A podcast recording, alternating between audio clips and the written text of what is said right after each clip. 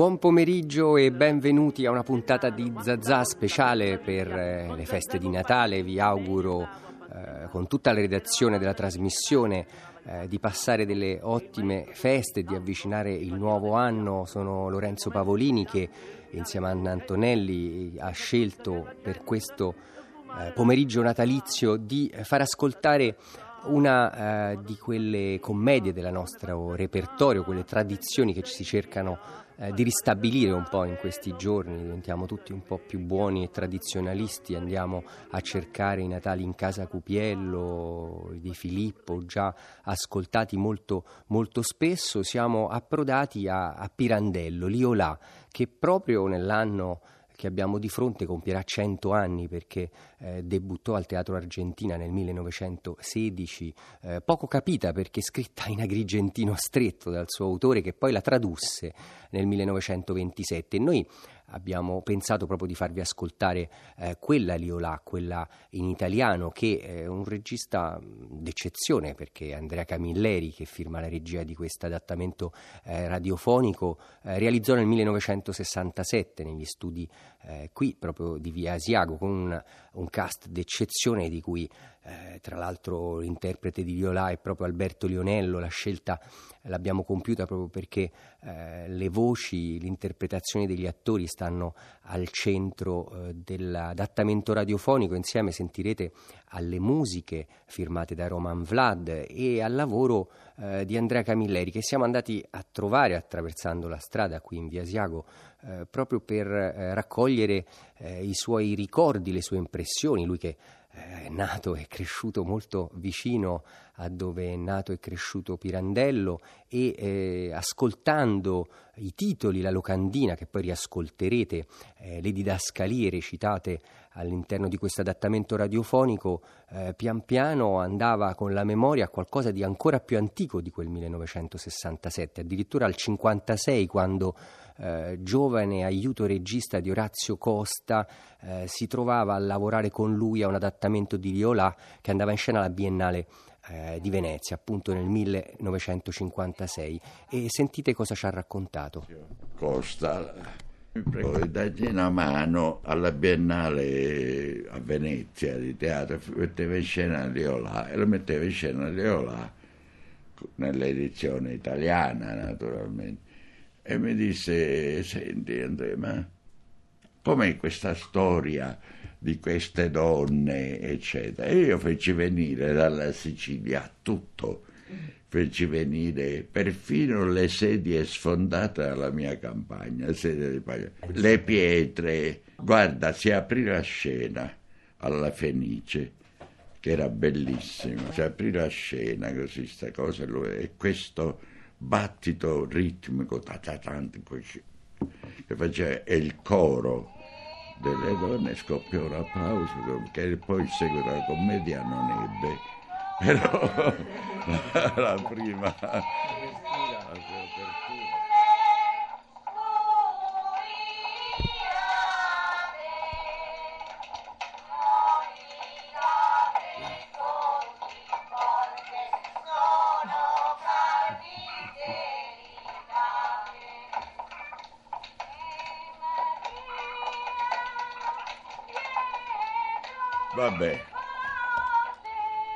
questa è bellissima.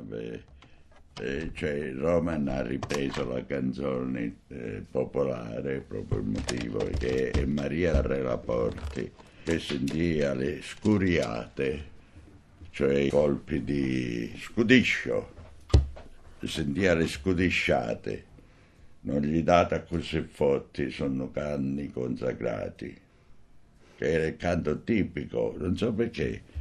Io l'ho sentito da ragazzo centinaia di volte, decine di volte, quando venivano queste 30 donne a, a sgusciare le mandorle, che veniva levata prima la parte verde, no? Poi c'era una sedia sfondata sulla quale veniva messo un sacco non aperto, proprio un sacco, una grossissima pietra piatta e poi loro avevano un altro sacco tra le gonne eh, per terra e avevano un, un sasso piatto, ferrigno si chiamava forte. Allora, da qui prendevano le mandorle dal sacco dietro la pietra e prendevano una con una velocità incredibile. Ne prendevano una, la mettevano così, davano due colpi, uno piccolo, tic, e l'altro ton, e la spezzavano, senza rompere mai la, la trita, diciamo, la parte, e lasciavano cadere tutto assieme dentro il sacco. Appena il sacco era pieno lo portavano un altro gruppo di donne che stavano su un grande, versavano tutto su un grande tavolo e le donne separavano la, la, la mandorla dai gusci spezzati e via di sto passo. Liolac e qui Alberto Lionello, questa è la versione chiaramente italiana perché eh, Pirandello la Pirandello scrisse, l'ha eh, scrissa in siciliano. Un agrigentino stretto, no? Proprio. E, quello che lui chiamava la parlata girgentana tra parentesi, nella quale si era, sulla quale si era laureato, aveva fatto la tesi di laurea a Bonn sulla parlata girgentana, che sosteneva lui, e non a torto, è quella che più di tutte si avvicina alla lingua italiana. Poi, visto il successo del, dell'edizione dialettale, se si vanno a rileggere per esempio le cronache drammatiche di Antonio Gramsci, quando faceva il critico teatrale, ma eh, fra, era sempre, Gramsci faceva sempre delle grandi riserve su Pirandello, ma di fronte a Liolà proprio si scioglie in una specie di, di elogio altissimo, usa la parola capolavoro, eccetera però succede che stesso, la sua stessa, chiamiamola traduzione in italiano, però perde qualcosa. Perde qualcosa perché lui si diverte molto a scegliere le parole della parlata, no? un gusto particolare, eccetera.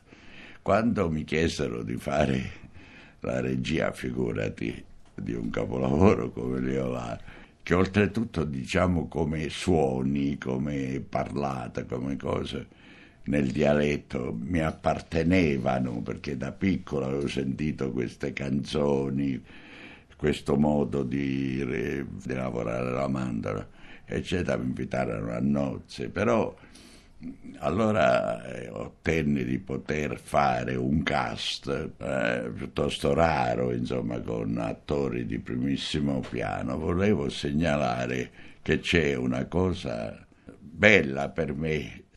Là dentro ci sono due vecchie signore, eh, due vecchie attrici, una si chiama Ione Morino e l'altra Rina Franchetti, e tutte e due in gioventù con Pirandello direttore fecero la parte di giovani contadine in viola dialettale di allora.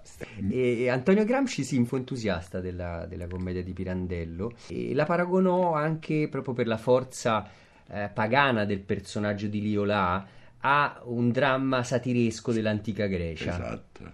C'è questa carica in questo... C'è questa carica che oltretutto eh, sto paragone di dramma satiresco poi non è così campato in aria perché succede che pochi anni dopo eh, Pirandello traduce il ciclope di Euripide in dialetto siciliano, una traduzione straordinaria, stupenda, in cui lui adopera tre parlate, tanto per eh, dove il ciclope diventa una sorta di contadino proprietario.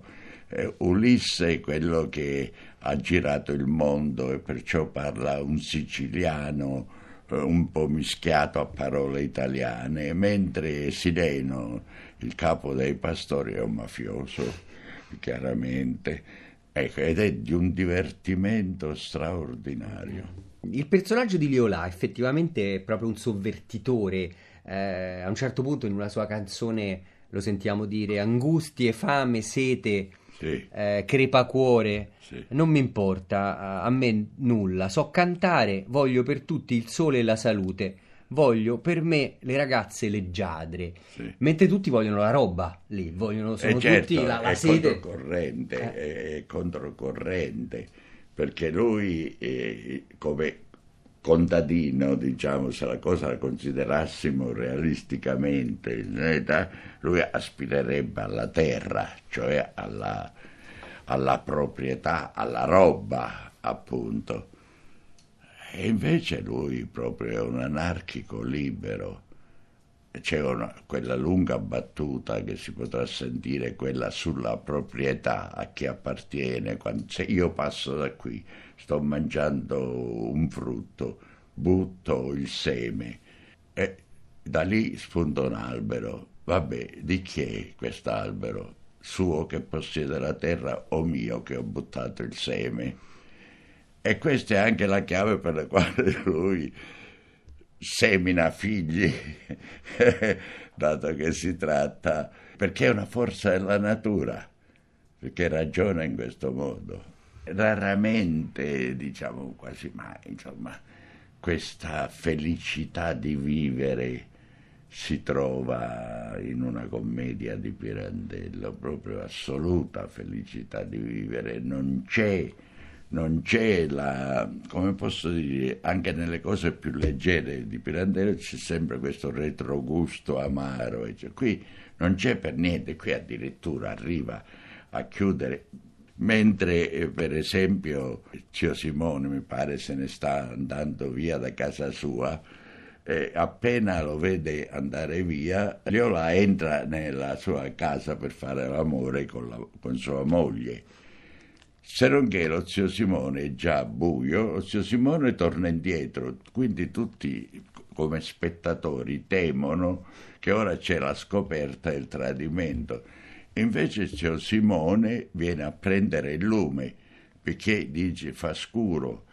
E, e tra queste timpe timpe in siciliano c'è il rischio che mi rompo le corna, che è un modo di dire, ma che nel caso specifico è una battutaccia proprio da commedia così fleacica a momenti. Ecco. Talmente gioiosa, dice lo stesso Pirandello, da non sembrare neppure una mia commedia, infatti. Tra l'altro la scrive durante la prima guerra mondiale, proprio mentre il figlio è prigioniero, prigioniero e la moglie si aggrava nelle sue condizioni della malattia. Sì, è veramente un'evasione, è veramente un, una, una fuga, un sogno un sogno gioioso proprio, in cui lui riesce, evidentemente, chiaramente, mentre scriveva, ad abbandonare completamente qualsiasi rapporto con la vita che in quel momento è uno dei momenti più brutti perché